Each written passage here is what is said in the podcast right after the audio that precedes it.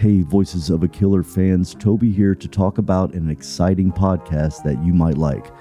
If our journey into the minds behind the bars has captivated you, then you'll find Prison Pod equally gripping. It's a podcast that delves deep into the lives affected by incarceration, offering firsthand stories from those on both sides of the cell. Available on Apple, Spotify, and Amazon, Prison Pod broadens the conversation around the impacts of jail and prison. Search for Prison Pod wherever you get your podcast to listen to the real stories of those living a life defined by bars. Wow. Nice. Yeah. What you're hearing are the sounds of people everywhere putting on Bombas socks, underwear, and t-shirts made from absurdly soft materials that feel like plush clouds. Yeah, that plush. And the best part? For every item you purchase, Bombas donates another to someone facing homelessness. Bombas. Big comfort for everyone. Go to bombas.com slash ACAST and use code ACAST for 20% off your first purchase. That's bombas.com slash ACAST. Code ACAST. A lot can happen in the next three years. Like a chatbot may be your new best friend.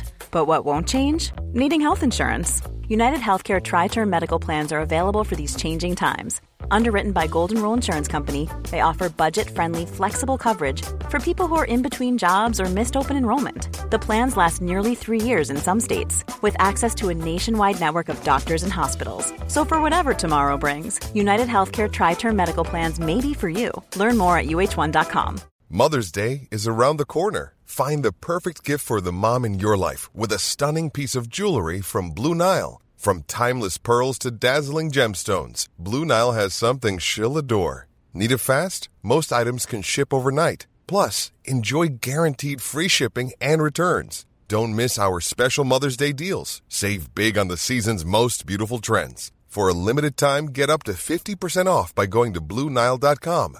That's BlueNile.com. Before we begin this podcast, please be advised that the following episode contains language that some listeners may find offensive and inappropriate. The opinions expressed by the host and guests are their own and do not reflect the views of the podcast producers. Listener discretion is advised. No violence, no drug or alcohol abuse from your parents. Went to church. Everything was perfect. Oh, meth turned me into a, a monster. He was like beating his head off the steering wheel when I got there. She looked at me with this look of, of love, frustration, fear, compassion. It, I, I've never seen a look like it. She believed that he would have killed her if I hadn't have stepped in. I spent my whole time in here really wanting to be mad about not getting off free. You are now listening to the podcast Voices of a Killer. I'm bringing you the stories from the perspective of the people that have taken the life of another human and their current situation thereafter in prison. You will see that although these are the folks that we have been programmed to hate, they all have something in common. They are all humans like us that admit that they made a mistake. Will you forgive them or will you condemn them? They are currently serving time for their murders, and they give us an inside glimpse of what took place when they killed and their feelings on the matter now. Here are the voices of those who have killed.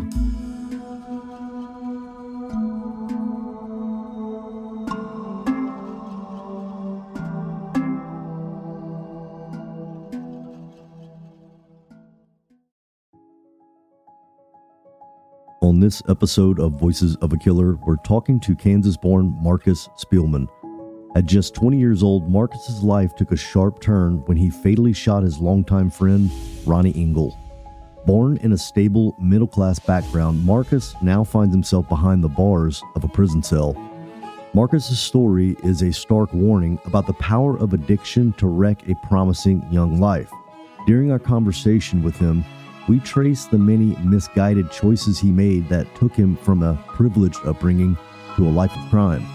Who was Marcus Spielman before that fateful February night? What circumstances led Marcus to raise his gun at Ronnie? And how will a criminal conviction reshape his life? Join us as Marcus walks us through a life of drugs, crime, and the consequences, all on this episode of Voices of a Killer. So, Marcus, you from Missouri? I am from Missouri, but I was born in Kansas. Okay. So you spent most of your life in the state of Missouri? Yep. How was your childhood? Well, I would say that I had a pretty normal middle class upbringing. Religious parents, brother, sister, special needs little brother. Would it be easy to say that you didn't witness any kind of alcohol or drug abuse from your parents or, or violence or anything? No, none. Not at all? None. Okay. Uh, what did your parents do for a living? My father was an auto body technician, and my mother was a retail manager for multiple plus size women's stores. Yeah. How many siblings do you have? I have three. Do you have a relationship with your parents and your siblings? Yeah, I have a great relationship with them. You stay in contact with all of them? Yeah. Whenever you got out of your parents' house, did you go to further education? Did you what kind of work did you do? What'd you do? Oh, I pretty much went straight to addiction. Oh, you got into drugs? Yeah, At what age did you get into drugs? uh, at 15 years old.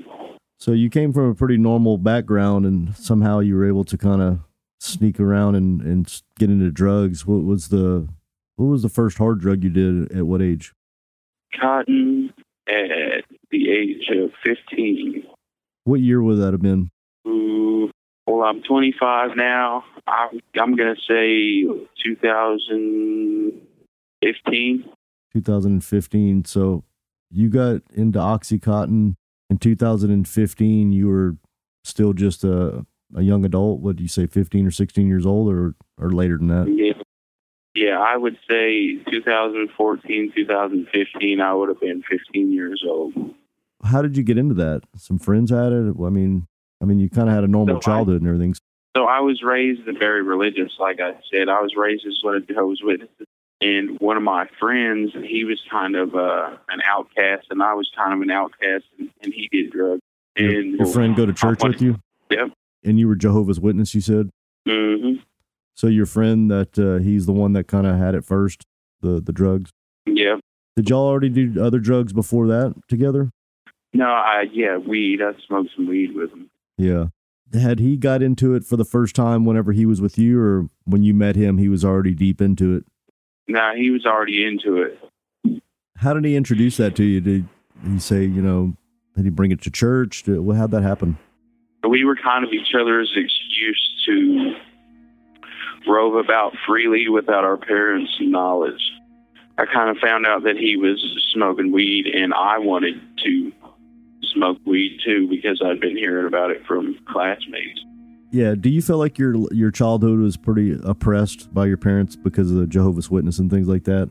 I wouldn't say oppressed, but sheltered. Marcus came from a religious middle class background. His parents were Jehovah's Witness, and by all accounts, they gave Marcus and his three siblings a solid start in life. With no drugs and no alcohol abuse, Marcus had a happy childhood with two loving parents who met all of their son's needs. But it was also a sheltered household, and as Marcus became a teenager, he started to look beyond the confines of his small, safe religious world. At church, he felt like an outcast who didn't belong, so as any typical teenager would, he sought freedom. It was around this time that he met a church friend who became his gateway to a world of drugs. The friend introduced Marcus to weed, but as his curiosity grew, he progressed to harder and harder drugs while keeping his activities hidden from his parents. Many people fall into drug use because of a troubled childhood. Often, when parents are drug users, a pattern of addiction can get passed on to their kids. But Marcus's story is different. Taking drugs was a deliberate break from his family, an act of rebellion against the religious values held by his parents and the church. So you basically this guy that you went to church with, that was a, an avenue for you to, you know, get weed from, smoke with, stuff like that. Y'all became friends that way. Yeah. And then I guess he came out with the, the Oxycontin. No, no, no, no. He was the one that introduced me to marijuana for the first time. I introduced myself to Oxycontin. Well, how did you do that? So it's a long story, but long story short, I was on a cruise ship with the, with my family, and uh, my mother had brought the family pill supply, and I wanted to smoke some weed. There wasn't any weed, so I was like, remembered OxyContin could get me high, so I tried OxyContin by myself on a cruise ship. And who'd you get that from? I pretty much stole it from my mom. Gotcha. Wh- What'd she have it for? She had a bad back. And that was your first time to try, was on the cruise ship? Yeah. And you just took one? No, I took one, and then 30 minutes later, it didn't do anything. 30 minutes later, I took another one, and then another one. So I wound up taking three that night. And then was it time release? Yeah. And then it finally hit you and you felt really, really good? I felt really, really sick. I thought I was going to die. Really? You, you got real sick and felt like you nauseous? Yeah. Did you end up after that night thinking you'd never do that again? No, because I went to sleep and I woke up, and it was the best feeling I'd ever felt my entire life. So by that time, the time release had hit a spot when you woke up to where it actually was doing what, what it was intended to do. Yeah. Yeah. And after that, it was pretty much set that you were going to seek out opiates. Actually, opiates were not necessarily my downfall. I decided after that that I would be a drug connoisseur. I wanted to try all different types of drugs. Oh, okay. So that kind of set you on a path to go about experimenting. What was the second drug to experiment with? I'm going to say acid or Xanax, one of the two. Yeah. How was the acid? Oh, I used to love it. Did your parents ever uh, find out you taking pills from them or doing acid by 16, 17, 18? Oh, yeah. They found out. Yeah. What did they do when they found out about this? Oh, so they set me down on the couch. My mom, they found my extra phone and they went through it and they cried. My, almost put my mom in the mental hospital. It was pretty rough. What'd she They grounded me. What did they find in the phone? They found all of my communications with all of my uh, friends that were involved in the drug world. Yeah, just lots of conversations about getting high and all that stuff. Yeah. Lots of criminal activity. They found content about guns and drugs and money and women. What was their approach on that to solve this issue when they what was their fix? Mm, well, they took my phone. They took the car keys. My dad got rid of my dog. They Your tried to dog? ground. Yeah, I had a dog. I had a German Shepherd. That was like my best friend. Poor dog. Okay, and I'm gonna assume that you're probably already deep into doing drugs. That didn't really change much. No, not at all. What was the next drugs after acid, Xanax? You know the opiates. What what did you go to next? Molly, MDMA, So you okay? So you went to ecstasy, and then and then what? and then meth. And then meth. Did you shoot up the meth? Yeah. I did meth any way that I could do meth, but I am an IV user, or was.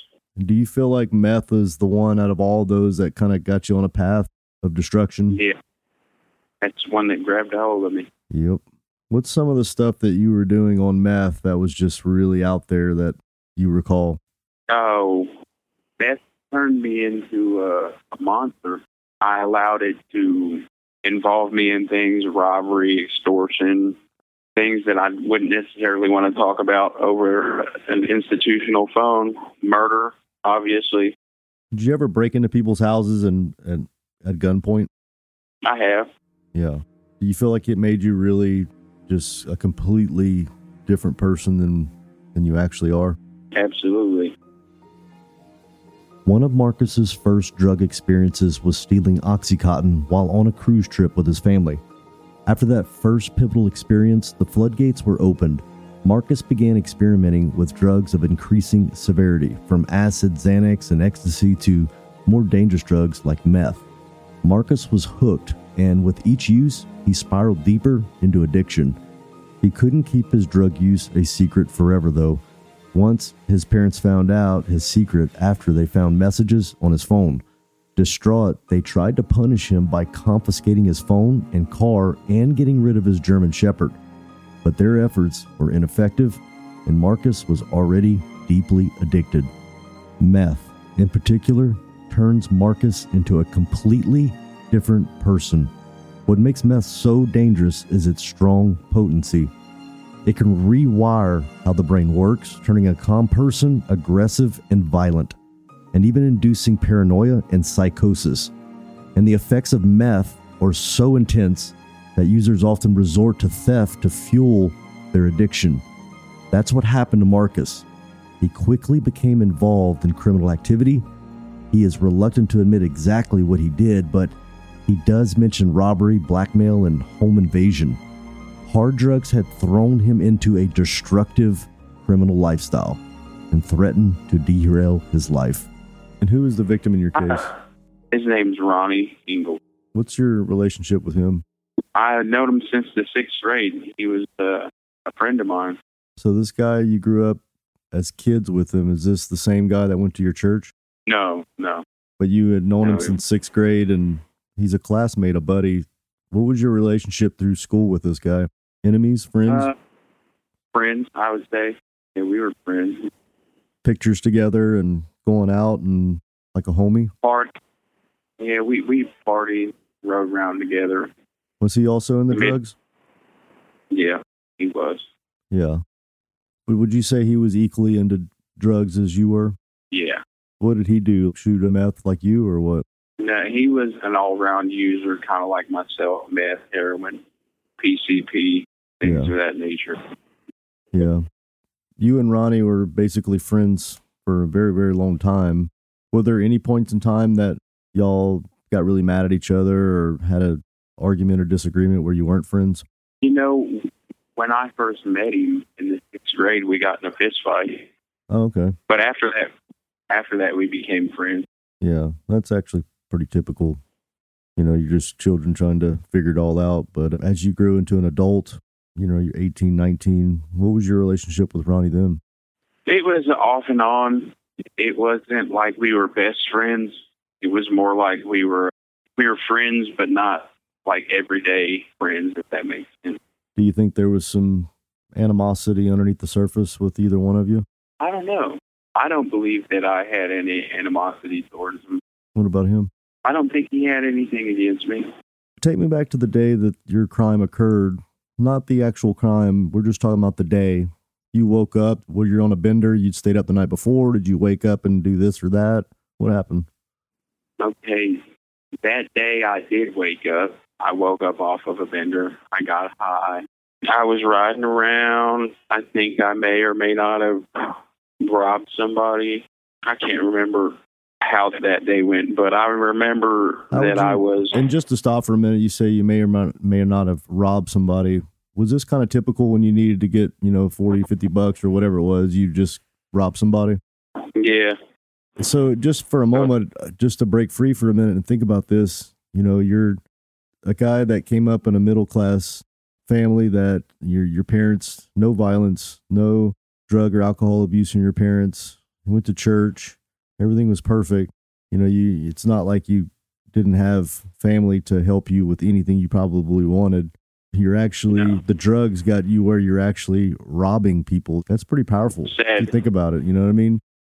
It's it just shows you right there how powerful you're you know what I mean, how powerful that methamphetamine is. And you're sitting in prison right now for murder. Would it be easy to say that if it wasn't for meth you would not be in prison and somebody else would not be dead? I take full accountability. I don't blame the drugs, actually. Sure. I blame. And that blame- Yeah, and I'm not trying to put it off on just drugs, but I'm trying to say that if you weren't on drugs, would you have done that? no. That day, you know, you're out and about riding around. What happened after that? okay i was i was hanging out with this girl and my my homeboy and i was just hanging out probably getting high smoking some weed and it was a pretty average day in Yeah. that lifestyle that i was living Who was who was with you? You said. my my homegirl chase and my buddy motown And y'all were all just hanging out. yeah What happened after that? I decided that I wanted to I wanted to leave, uh, and I was going to go across town to hang out with some different people. Were these two people relying on you for a ride, or they had their own wheels to get out? No, they had their own wheels. I just left them at the house. So they were okay with you parting ways. Yeah. So you went on and left them, and where'd you go? Well, I was getting on the highway. I was going to go to Raytown, which is a part of Kansas City, Mm-hmm. probably about 30 minutes away from where I was from at the time. As a young adult, Marcus was living a life that was in stark contrast to his privileged upbringing. He'd been raised in a stable, nonviolent household that was rooted in religious values. Now he was getting high at every opportunity, partying and stealing. Meth is powerful, and it strikes me that even somebody with a strong foundation in life can get drawn into a life of drugs and crime, to the point that they end up killing somebody. The unfortunate victim was Ronnie Engel, an old school friend of Marcus's. They partied together a couple times and, for the most part, were on friendly terms. Like Marcus, Ronnie was a young 20 year old entangled in a drug habit. They operated in the same circles in Kansas City and occasionally crossed paths. No signs of animosity existed between them, no hint of what would happen on the night of February 16th. That Thursday was like any typical day for Marcus. In the morning, he woke up after a big bender and got high at home. Then, needing cash, he drove around town picking out a target to rob. For Marcus, this was an uneventful day, and as it rolled on, everything seemed normal. Then I got a call from Maddie, which would be Ronnie's girlfriend. What'd she say? She said something that I kind of forgot to leave out was is that they had called me earlier in the day, Maddie and Ronnie, and Uh-huh. asked to borrow some money. Okay. And I told them at that time that um, I'd already loaned them some money and that they could they could find some drugs or something for me to buy, and I'd give them a little bit extra. And then later on the day, they call back again. Yeah. What was that call about this time? Same thing? Yep. They they said, hey, meet me. She told me to meet them at her grandmother's house. They had some acid. Some acid. Okay. Mm. Marcus, at this point in time, the victim in your case, Ronnie, and his girlfriend, Maddie, are calling you a second time, asking about meeting you up at Maddie's grandmother's house to for some acid. Yep. You agree upon that, I guess, and then you head that way. Yeah. Whenever you get there, I- what's the the house look like? Is is Grandma out there, you know, with flowers? Is she there at all? What's going on? Okay, so when I get there, Maddie and Ronnie are, are in the driveway and they're pulled in normal. And I back in the driveway. There's no one else around, and it's uh, it's dark out, nighttime. What time is it? Ooh, So like midnight or 8, 8, 8 p.m. or I'm gonna say anywhere from seven to ten p.m. it's not really odd evening hours to be out, but it's pretty quiet when you pull up. The- are- You said they are there or they're not there yet? Yeah, they're there. Where They're in the driveway. are they sitting in the vehicle? Yep. Do you actually get out and approach them or, or what do you do? No, so I rolled down my window. Like I mentioned, I was backed into the driveway. Okay. You yelled at them or something? No, our cars were really armed. I could have reached out and shook Ronnie's hand. Okay. We so- were driving. Okay, so y'all are driving a driver right there. What was their demeanor like whenever you pulled up? Were they happy to see you or or what? I would say almost distraught. Distraught. Why were they distraught? Well, Maddie got into my car, and I guess they'd had a bad night. They'd been shot, done some bad drugs. Not shot, but shot at. Uh huh. Shot out like a drug deal or something. Bad neighborhood. Yeah. Something. Yeah. So they were all the remnants of being ripped off and a bad night. Yeah, uh, she she was pretty distraught because she said that he had been they had got a hold of some bad drugs and he had laid hands on her. They their back windshield was broken out because I guess someone had shot at him. Yeah. So he got aggressive with her. Yeah, yeah. She was trying to kind of tell you that in a hurry. Was he kind of listening in whenever she jumped in the car? Did you close up your window or he she he couldn't hear that? Yeah, I don't think he could hear because she was like whispering it. What was your reaction whenever she said that he was being aggressive and, and all that? So my reaction was that of one that kind of had a callous to this situation because it has been an ongoing situation and she continued to go back to him. So I wasn't really as upset as I might have been a couple times before that. So what happened after that little discussion? Well, if I backtrack a little bit, Yeah. I would. I actually wanted to talk to them because I had been at a house with some pretty serious people that told me that they had ripped them off, and uh, my homegirl that I was with previously that they had kind of taken me over there to sign her car over to. hmm Uh, ripped these people off for a large quantity of drugs. Okay. So did you approach them about that? Yeah, I did. Was Maddie in the car with you and Ronnie was in his car when you talking about this, or were they already? yeah. What was their reaction whenever you told them that you know that they screwed over somebody that was pretty serious? She was feigning ignorance and he got belligerent. He started screaming at her, telling her to get out of my car. Because you said that they ripped somebody off and they were concerned about that. Yeah. What did she do whenever he started freaking out on her? She locked the door. She did. Yeah. Did you roll up the window? Did Did Ronnie get out? At, at this time, Ronnie backed his car up and blocked us in the driveway. Oh shit! Uh, he gets out of his car with a hatchet. Do you roll up your window? No. What do you do? I grabbed my gun. As soon as you saw that hatchet, you grabbed your gun. hmm What kind of gun was it? It was a Ruger 22, like, competition style pistol. Had you ever shot it before? Yeah. Were you a felon at the time? Yeah. So you were a felon with a, a firearm. hmm Whenever you pulled that gun out, what did Maddie do? She just kept screaming at Ronnie to calm down. Was Ronnie saying stuff towards you? You know, f you and all this stuff because of that. that he was telling me to get his bitch out of his car. Why do you think that Ronnie got upset over you just giving information about, you know, passing information on? Did you say something smart to him or, or what?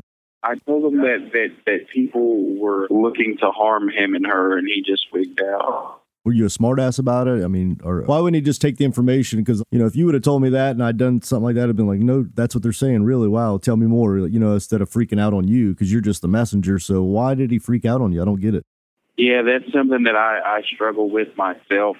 I personally believe that it had nothing to do with the content. I have two separate beliefs. One is is that he was already kind of freaking out and high on too many substances because he was like beating his head off the steering wheel when I got there. He was beating his head When on the steering wheel when you got there?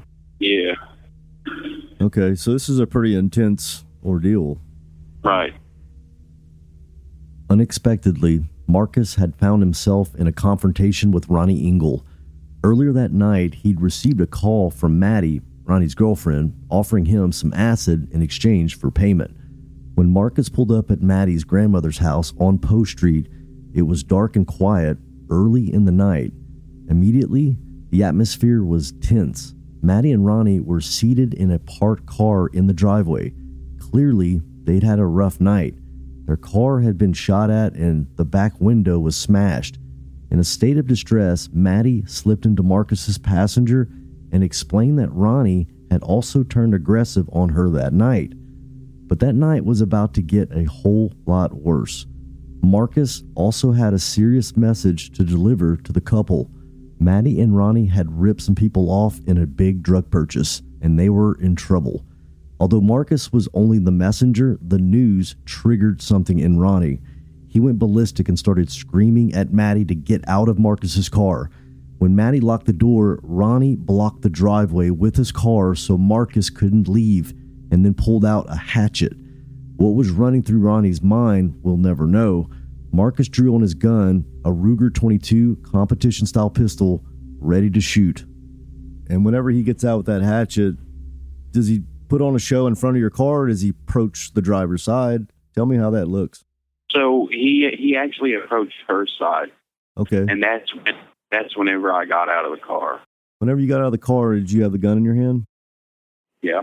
Where was he whenever the first place that he would have noticed you holding the gun? Or you did you tell him like I'll I'm gonna shoot you? What was the discussion like? Just that instance of getting out and all that, you know, happening. Well, I had pointed the gun at him the moment he got out of the car with the hatchet through. Through the door, My through the win- wind, windshield. I mean, Yeah. and that didn't phase him. No. So whenever you got out, did you did you get out and like circle the car? Or did you just stand, uh, you know, uh, across the car from him? Did you shut your door? What did that look like? No, I got out and I left the driver's side door open. Pointed my gun at him, and by this time he was by the driver's side headlight. He came back around your side. hmm What was the look on his face? Did it look like a guy that you thought was pretty serious and and and he could have done something to harm you? Did it look like a guy that was trying to show off, or, or what was that facial expression like? He looked like he had rabies. Were you scared of him at that point? No, You weren't scared of him. no. I mean, in truth, to say that I wasn't fearful, uh, I think I'd have to be a lunatic not to be fearful. But I don't think that I was scared because I was as willing to shoot him. So here's the let's do this. This guy's running after you. He's already made it to the front of the driver's headlight. Where are you at at this point? I'm right outside of the door, standing like I just got out of the car. And Maddie's still in the car in the passenger seat. Yeah. And do you raise the gun up like eye level, or do you do it? Do you pull it up by your hip, or what? No, eye level. And did you say anything bef- while he was approaching you with the, at an eye level? Yeah, I told him that if he didn't drop the hatchet, I was going to kill him. Did he say anything to you whenever you said that? Uh, not that I recall, but he raised the hatchet like he was going to swing it. And how far was he whenever you pulled the trigger on the first time? Five feet. Five feet. And where do you where do you strike him? Where did I hit him? Yeah, where did you strike him? In the solar plex, like dead center of the chest and in the arm. You fired twice. Three shots were fired. Was he at a, in a walking motion towards you, or was he standing still with the hatchet raised above his head? He was moving towards me. Did he fall on his face? Yep. What did Maddie do whenever those shots were fired? She told me to get back in the car. Let's go. She wanted y'all to leave, Mm-hmm. and let me guess, you left. Absolutely. That's another reason why you're in prison. Mm-hmm. Yeah, you might have had a fighting chance staying, but yeah, leaving really, man. Whenever he fell, was he still moving or grunting or or doing anything He said her name. while he was laying on his face? He said her name. Yeah. Did you say anything to him? No. Was his car still in the way? This is something that I struggle with, and I've struggled with for the past six years. His car started rolling down the hill at What? that very moment. What? Oh, okay. So you you struggle with understanding why that happened the way it did. Yeah, I mean, 10 more seconds, and I'd have just had a broken windshield or something. Yeah, that's crazy. So basically, had the car rolled off, you could have pulled forward and left him with a hatchet Yeah, and let him throw it at your car. You think you would have left if that car would have moved out of the way in time? yeah. So after y'all hop back in the car and that his vehicle's out of the way, y'all leave. Or did you look at him just before you left? Was he still trying to move, or, or what was he like when you just left? I didn't see him. In a tense standoff, Marcus got out of his driver's seat and raised his gun to eye level. Five feet away from Ronnie, Marcus warned him to drop the hatchet or get shot. But Marcus vividly describes Ronnie's eyes as wild, almost rabid, and he raised the hatchet as if he was about to strike. Three shots fired, hitting Ronnie in the arm and in the chest. Marcus's old school friend fell, face first to the ground, where Marcus could still hear him saying Maddie's name.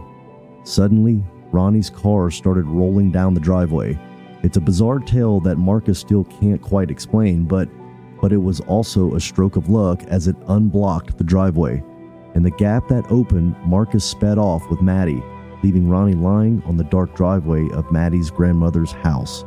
As they drove off, Marcus wasn't yet sure that Ronnie was dead.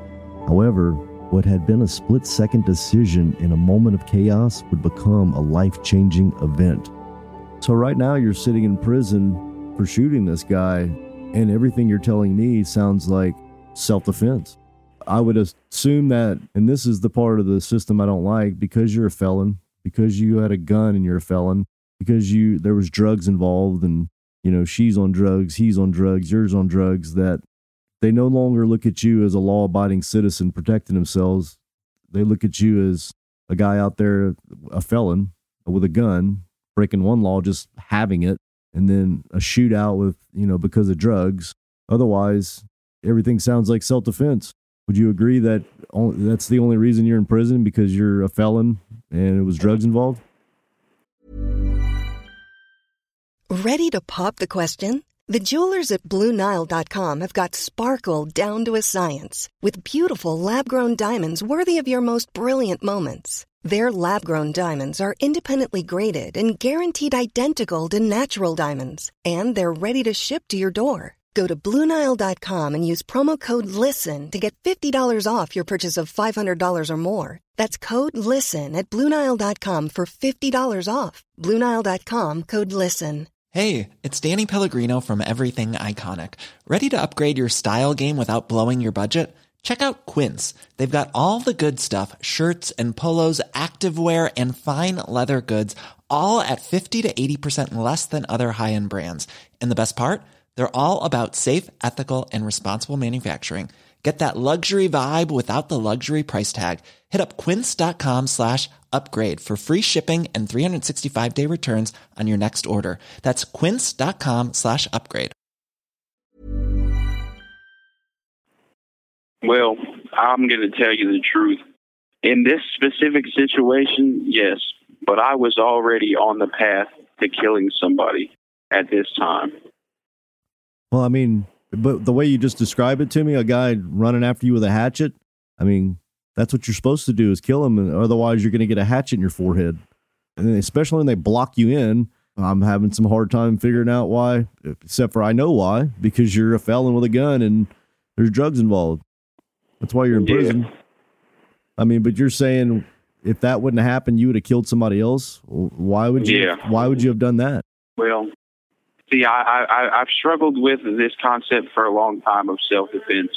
But if I'm 100% honest with myself and others, then to be truthful, I was involved in gang activity. I was involved with a lot of dangerous people, and I was already in that lifestyle. Okay. so- I do.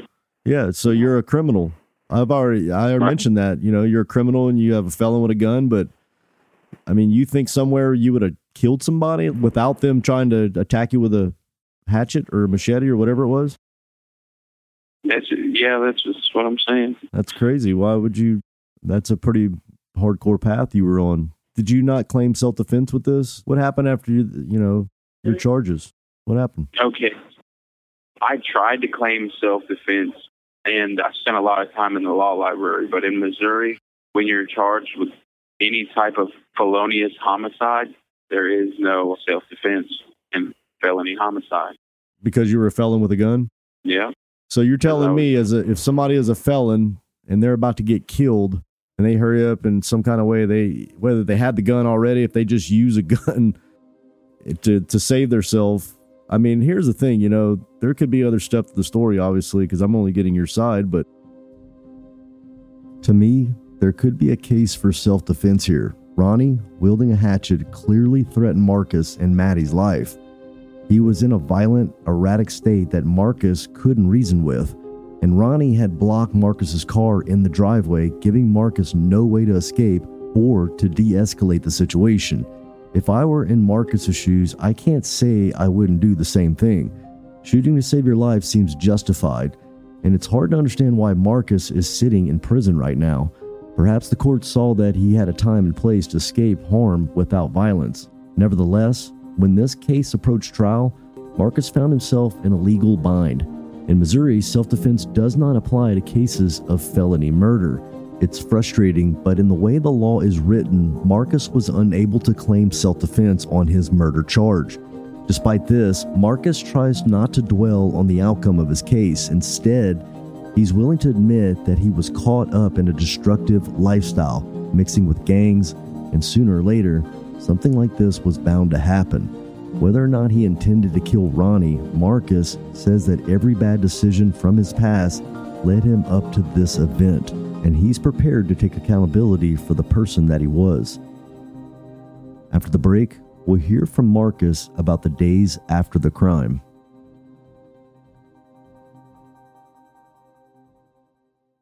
Where did y'all go? We went to Motown's house. Motown? Is that like a drug dealer or something? He was, I guess you could say, like one of my big homies at the time. Yeah. Did y'all tell him what happened? I actually did, like a idiot. What did he say? He uh he said we couldn't stay there. He got us together and took us somewhere else. Oh, he actually took y'all somewhere else? Why? I thought you had a vehicle. He actually took it and parked it somewhere else. Your vehicle that you were drove? in? Mhm. Why did he get it? Because he was the crime happened only a couple blocks away from his house. So where did you and Maddie go?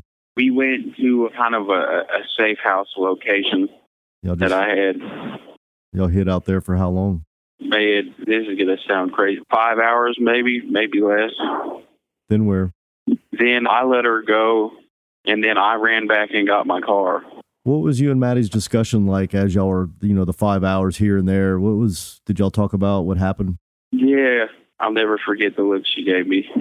Yeah. All right, I remember sitting across from her, and she gave me this. I don't know. It, it, I call it a soul piercing gaze because she looked at me with this look of love, frustration, fear, compassion. It, I, I've never seen a look like it.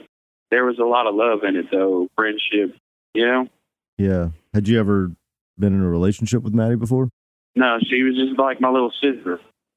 Yeah. So y'all go ahead and jump from place to place. What was the next place after the little five hour rendezvous? Her family or somebody came and picked her up. Did she tell and him? I don't know. She wound up telling her brother. I do know that. Did y'all have a discussion about not telling anybody?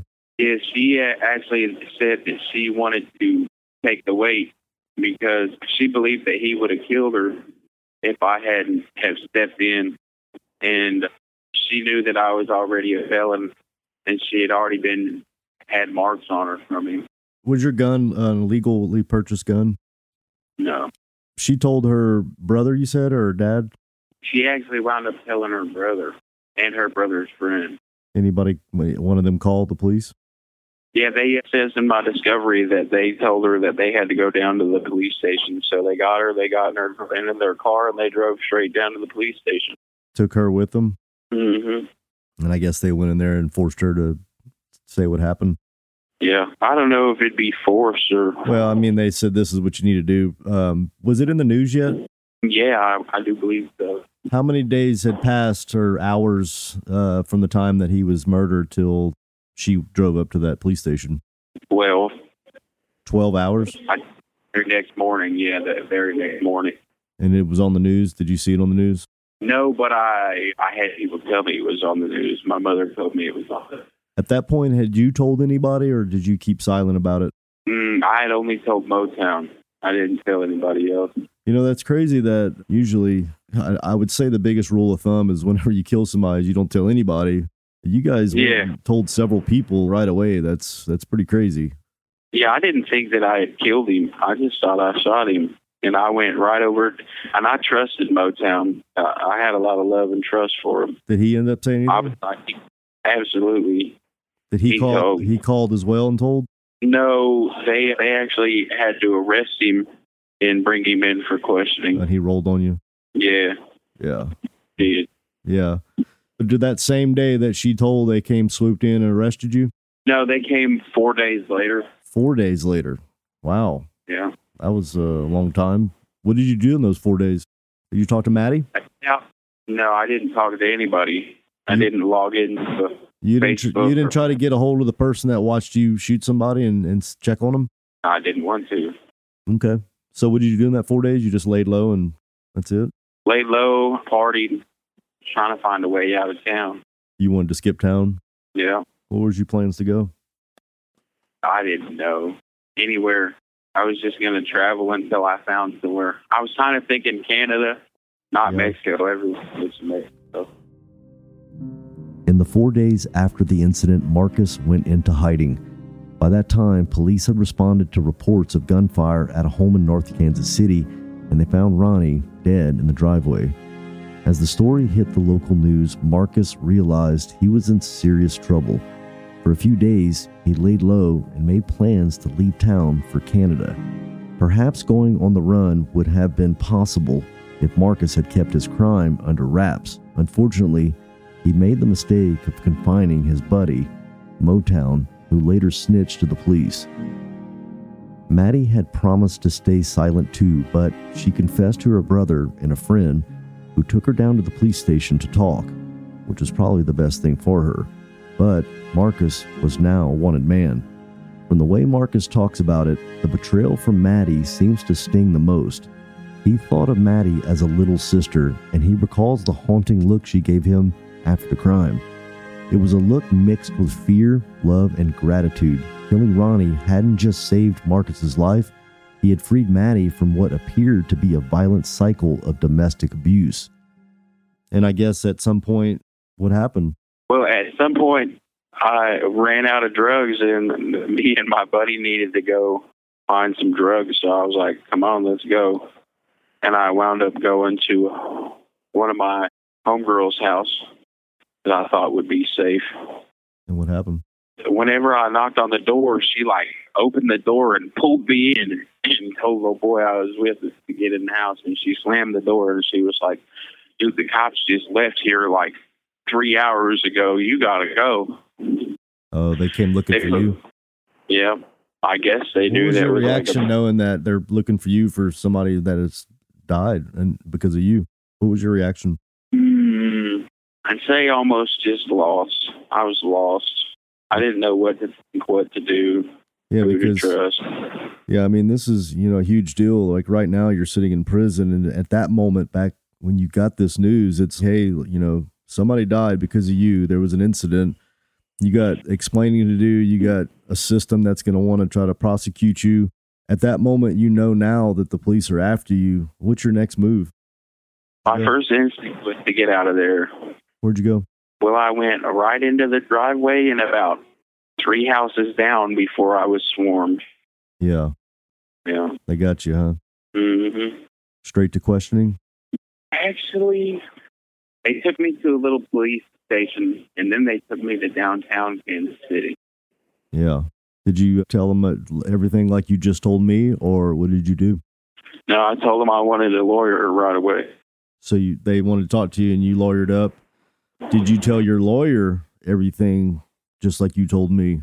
No, I actually did not tell anyone anything for two years until right before I was going to do depositions. I told a private investigator that my mother and father had hired, or I really hired her, but uh, I told her what happened. So what were you telling previously? Were you just saying saying nothing? Were you going to plead no contest? What, what were you doing to your lawyer and everybody else before that? Well, I, I had a, a public defender, and I didn't really, to tell you the truth, I didn't want to talk about it till it was right before trial. So you actually never even told the story, like in any shape uh, or fashion. You didn't tell it until that moment, and then you told it like you told it to me. Yeah, I didn't tell. Oh, well, I told people since I've been convicted, but Yeah. for those six years, I didn't tell my mom and dad. I didn't tell let me ask my you this. roommate. Let me ask you this: Did you plead guilty or not guilty? I wound up pleading guilty, You wound up pleading guilty to what? voluntary manslaughter. Okay. Did Maddie have the same story as you had? No, Maddie told them all types of crazy stuff. What did they say? What was the craziest thing that that she- tried to say that's different from your story? That I kidnapped her. Oh my goodness. Yeah. What else? So this is what I'm about to tell you isn't from the paperwork, but this is from like people coming in the county jail that had talked to her. Mhm. They would come in and say, "Man, you shot her in the head. Man, you tried you tried to rape her. Man, you did this." I heard so many different stories. I heard that I shot him at Walmart, and that I walked up on him and her in the middle of Walmart. I heard all types of crazy stories. So you you actually plead guilty to the manslaughter. What was they? What did they sentence you to? Fifteen years. And do you think that what you were found guilty of and the sentencing, how what is your feelings on that? Justified? Not at all. Justified. I'm You know, I'm content. I mean, that guy attacked you with a the, he attacked you with a a weapon. The way you explained it, I think that you know if it was me, I would be not feeling like it's justified to put me in prison to shoot somebody when they're approaching me with a hatchet. Really, really upset. if you want to charge me with leaving the scene and all that stuff like you did, then that's justified. But the way you explained it, man, it's how do you think that that's okay? I I believe that it's okay because it saves me. It saves me from what I was about to do. It Okay. saved me from the lifestyle I was down. That's You know? Okay. That indirectly, we're we're talking about some different things, but yeah, I I see what you're saying now. For me, you know, I'm not out there doing meth. I'm about to kill somebody anyways. Yeah. If that's my scenario, of course, of course, uh, I would also stayed. You know, I spent my whole time in here really wanting to be mad about not getting off free for him trying to hit me with a hatchet, right? so you're trying to you feel relief in, in taking accountability and not fighting it in your head. Yeah, that's why I was trying to tell you more about the lifestyle that I was involved in because Sure. I was involved in a very dangerous lifestyle. And I know for a fact that he pretty much just provided me with an opportunity that I was already looking for at that time. Well, see, here's the thing And- though. You're making your story more than what I'm looking at. I'm looking at the scenario of a guy attacking me and I have a gun in my hand. That's it. I'm not looking at nothing else. And, and neither is a lot of other people out there that are going to hear this. All we always do is we put ourselves in your shoes. Whatever it is, that's what we do. We put ourselves in the victim's shoes too. And then we're like, what do Right. we do? You know, we imagine ourselves being that person. That's just what we do. So I'm not imagining what you were doing 10 years from now, smoking meth or whatever, you shooting up. And I'm not, all I'm thinking about is what if that was me with a gun and somebody's attacking with Right. a hatchet? No other context involved. And that's why I have Right. that outlook on it. Marcus's arrest happened in an instant. When his supply of drugs ran low, Marcus went by his friend's house for a refill, but he was met with unwelcome news. She told him that the police were looking for him and he needed to get out of there fast. Cops must have been monitoring the house. Marcus made it only a few houses up the road before he was swarmed and taken into custody. For the next two years, Marcus chose to remain silent. He refrained from disclosing details about Ronnie's death to anybody, not even to his public defender. Meanwhile, Maddie was telling a different version of events. A number of crazy stories came back to Marcus's ear. Stories that he'd kidnapped or raped her and that he'd shot Ronnie in a Walmart. It was only shortly before his deposition that Marcus opened up to a private investigator, finally setting the record straight. At court, Marcus pled guilty to voluntary manslaughter and was sentenced to 15 years in prison. Despite everything, Marcus is at peace with his sentence. In his eyes, incarceration has redirected him from a toxic path. It's forced him to take accountability and saved him from the gang lifestyle he was ensnared in. Many news stories end when the perpetrator is sent to jail, but often that's only the beginning of the story. Still in his early 20s, Marcus has to face the next few years in the prison system, where he's had to adapt quickly to life in prison. So you're sentenced to 15 years at what, 85%? No, 40. 40%. 40%. Gosh, what uh, have you done the math on that? I'm certainly you have. How many months is Yeah, that? How many years? Seven. So there's 180 months in, in 15 years times 40%, 72 months. Okay. So this much I know to be true is that I see the parole board in 11 days from today on October 12th. And four months after that is my earliest eligibility date, which would be like February 17th of 2024. So how have, how's prison been for you? It hasn't been bad. I mean, do you I mean, of course, I mean, what's your overall, you know, do you feel like it, it helps the people in there or you think it's just a place that, you know, drives people crazy or what? No, I actually believe that prison is a, a horrible place for people because the guards don't treat you fair and they're not really focused on rehabilitation or correction. They're really focused on housing and farming. Have you been in any fights in there? Yeah. You win? Yeah, you win some, you lose some. Yeah. What's most of the, the fighting over? Pride. Pride? Yeah. Have you joined any Word. gangs? I wasn't necessarily in a gang, but when you when you're from a certain area, you you, you stick with the people from your area Sure. and you you use a gang mentality. Sure, sure. Do you think you're going to use when you get back out? No. Do you think you can be completely sober and, and, and not use when you get out? Yeah, absolutely. Okay. I'm confident in that.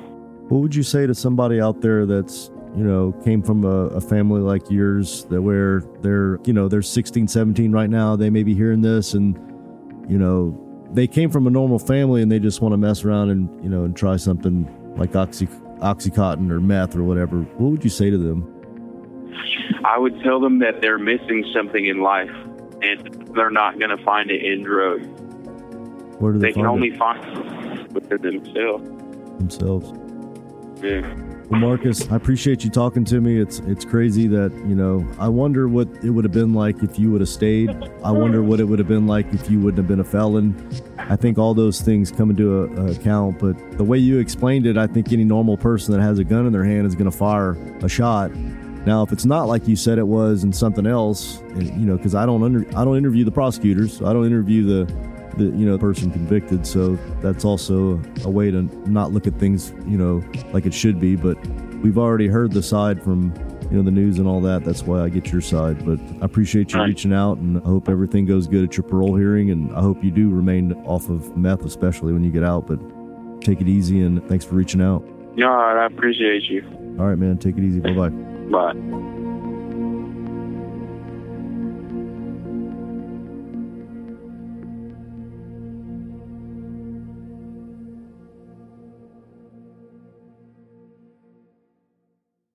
On the next episode of Voices of a Killer.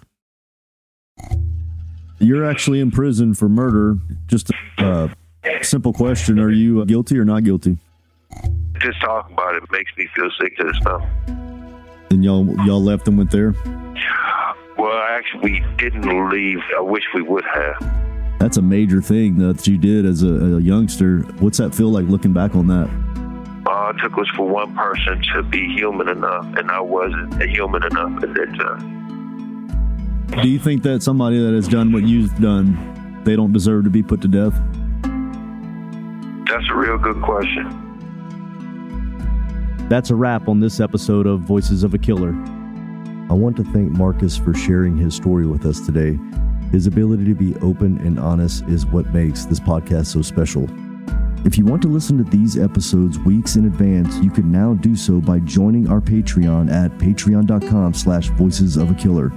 There you will get access to raw interviews, unseen news coverage, and unique correspondence with the guests of Voices of a Killer. Head over to patreon.com slash voices of a killer to support the podcast. Your support is what keeps us passionate about bringing these stories to you a big shout out to sonic futures who handled the production audio editing music licensing and promotion of this podcast. If you want to hear more episodes like this one make sure to visit our website at voicesofakiller.com there you can find previous episodes transcripts and additional information about the podcast. Lastly, if you enjoyed this episode, please consider leaving us a review on Spotify, Apple Podcasts, or wherever you get your podcasts. Your feedback helps us improve and reach new listeners. Thank you for your support, and we can't wait to share more stories with you in the future. Thank you for tuning in. I'm your host, Toby, and we'll see you next time on Voices of a Killer.